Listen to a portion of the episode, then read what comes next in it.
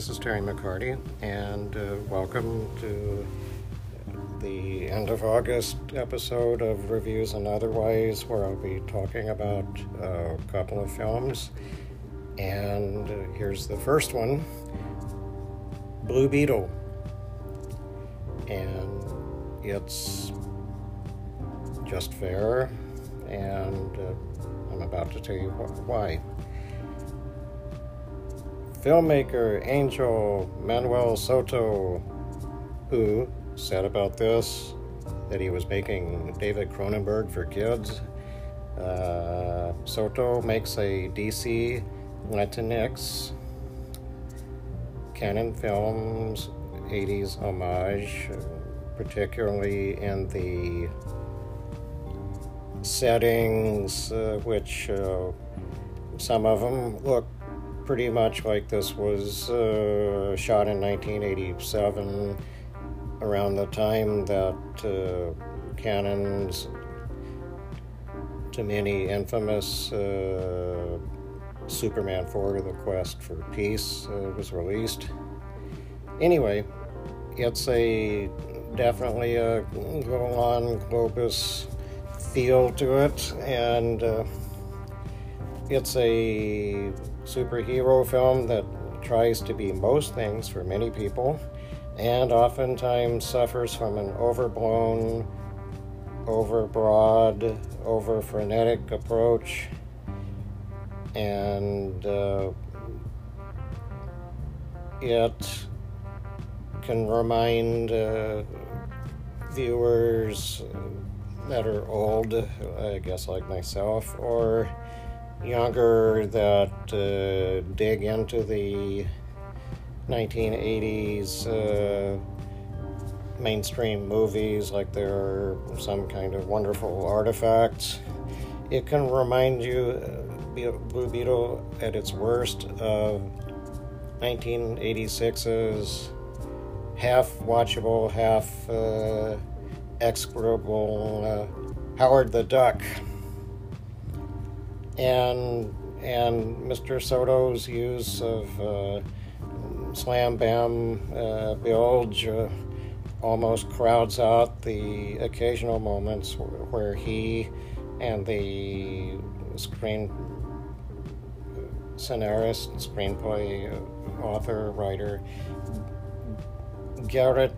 Dunnett, I will say, bring some uh, contemporary relevant ideas to the table regarding uh, disparity of wealth, American influ- interference, sorry, in uh, Latin American countries, and the malign uh, use of technology. And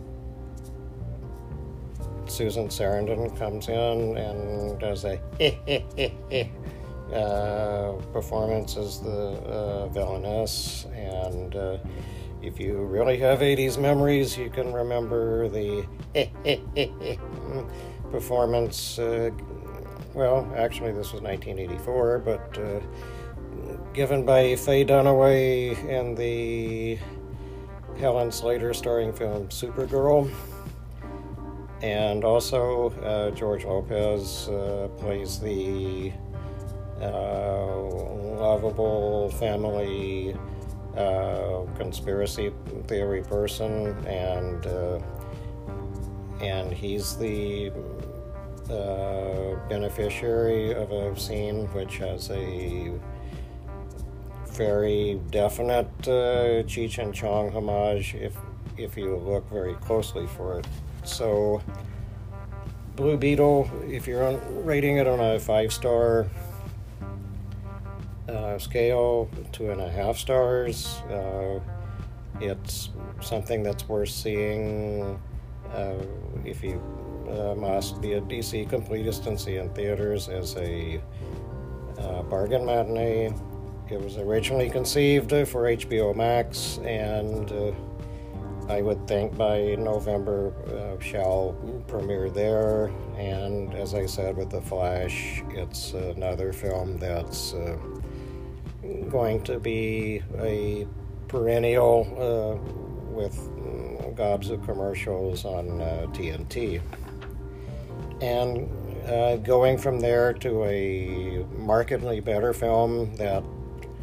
I'm going to presume most people haven't heard of, uh, but a lot of you, of course, have seen and heard of the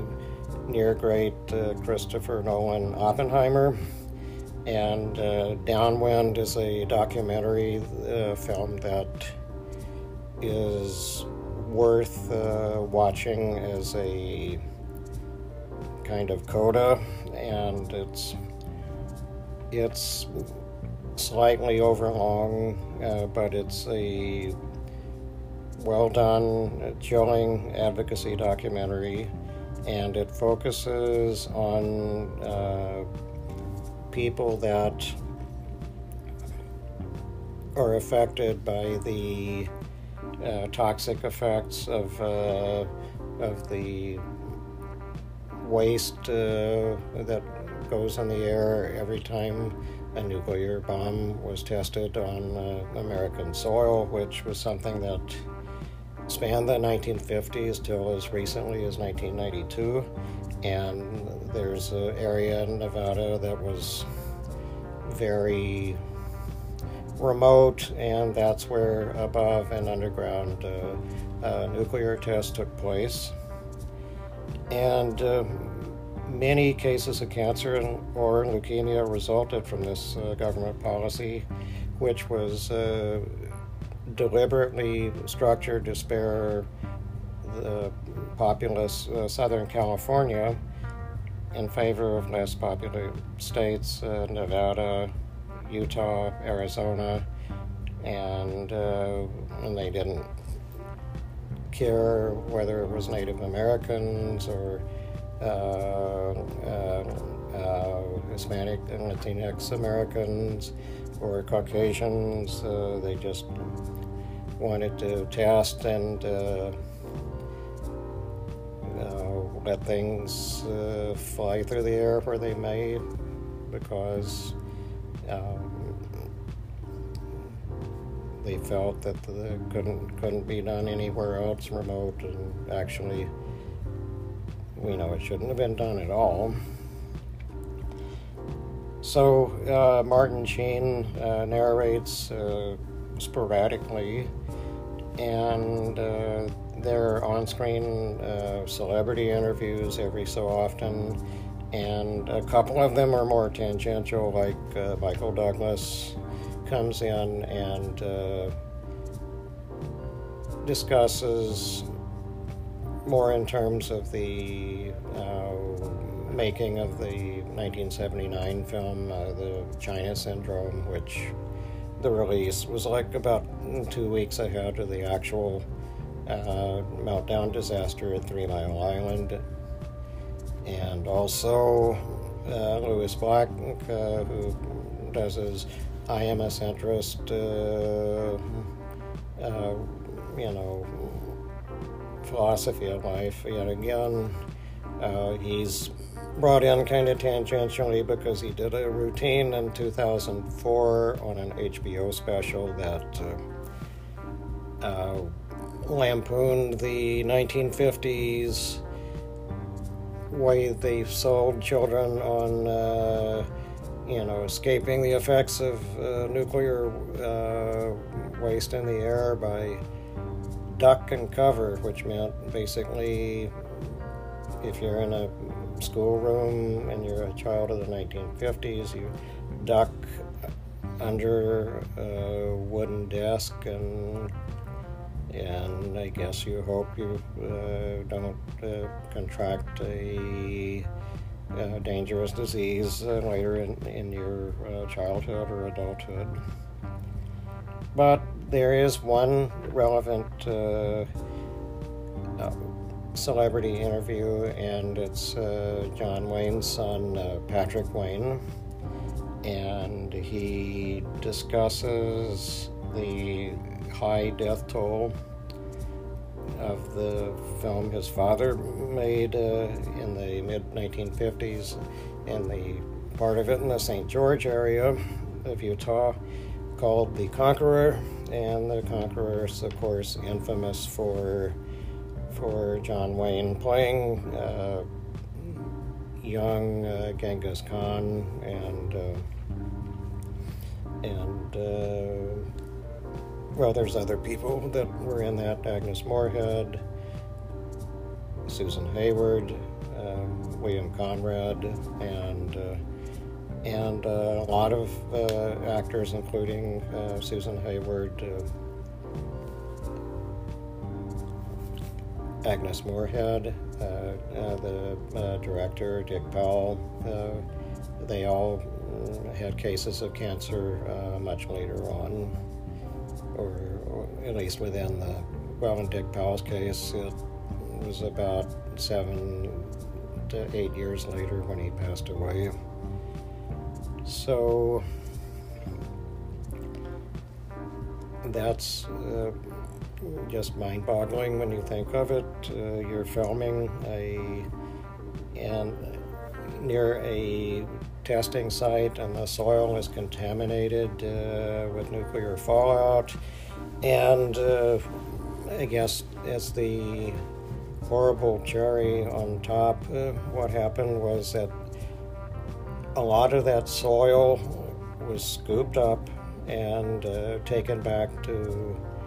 uh, R K O Radio Pictures, uh, which is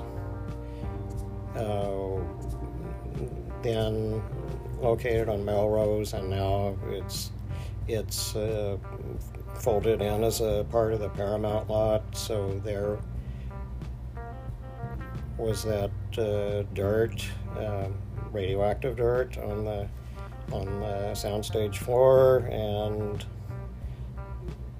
so they got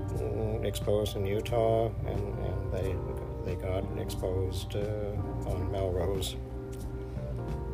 So uh, downwind, uh, uh, I would